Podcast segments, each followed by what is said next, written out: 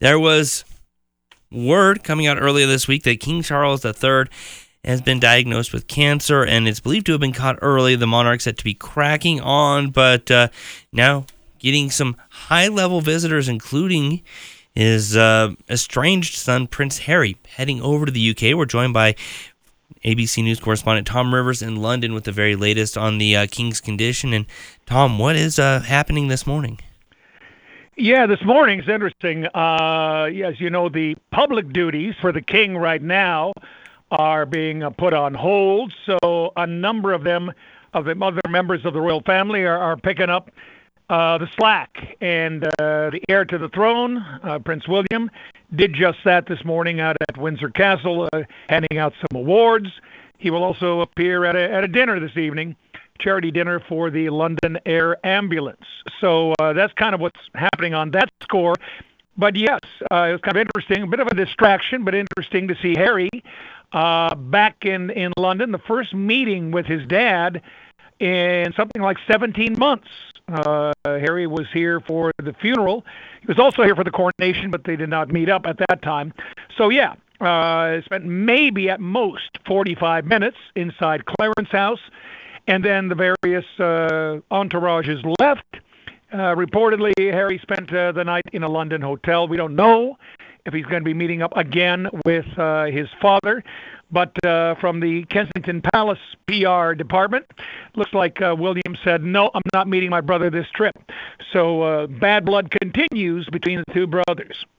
It, you know, I mean, for people who lived through when Princess Diana died, and at the time, uh, the the boys, I don't know, you know, we observed from afar. It seemed like their father was trying so hard to uh, mend fences uh, that may have been damaged during their divorce, his and Diana's divorce, and and to see that, and then see where it's come to now. I mean in addition to it being this huge soap opera that plays out on the big stage, it just seems like such a shame.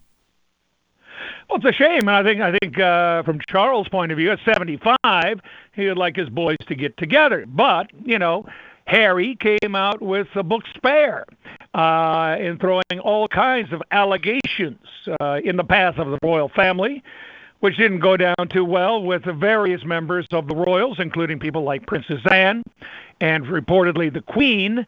And it didn't go well with the public here, too. Uh, the British public basically uh, is happy to see the back of Harry. And of course, by definition, uh, Meghan, too. Meghan is not here on this trip, and uh, the kids are, are back in LA as well.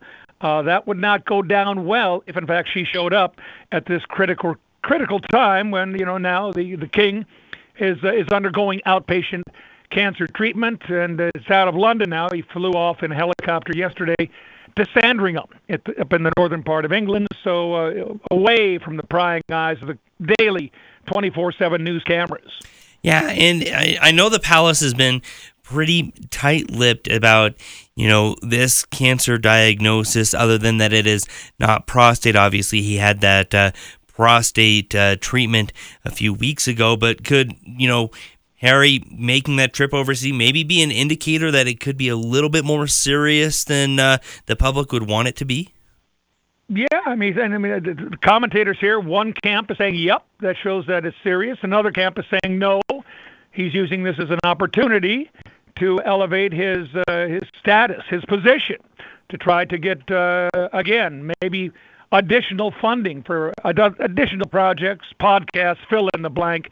Uh, so yeah, you, you certainly hear a divergence of views on on why Harry's here at this time. All right, wish we had more time. Tom Rivers, always a pleasure to talk to you and get your perspective from across the pond. Take care, guys.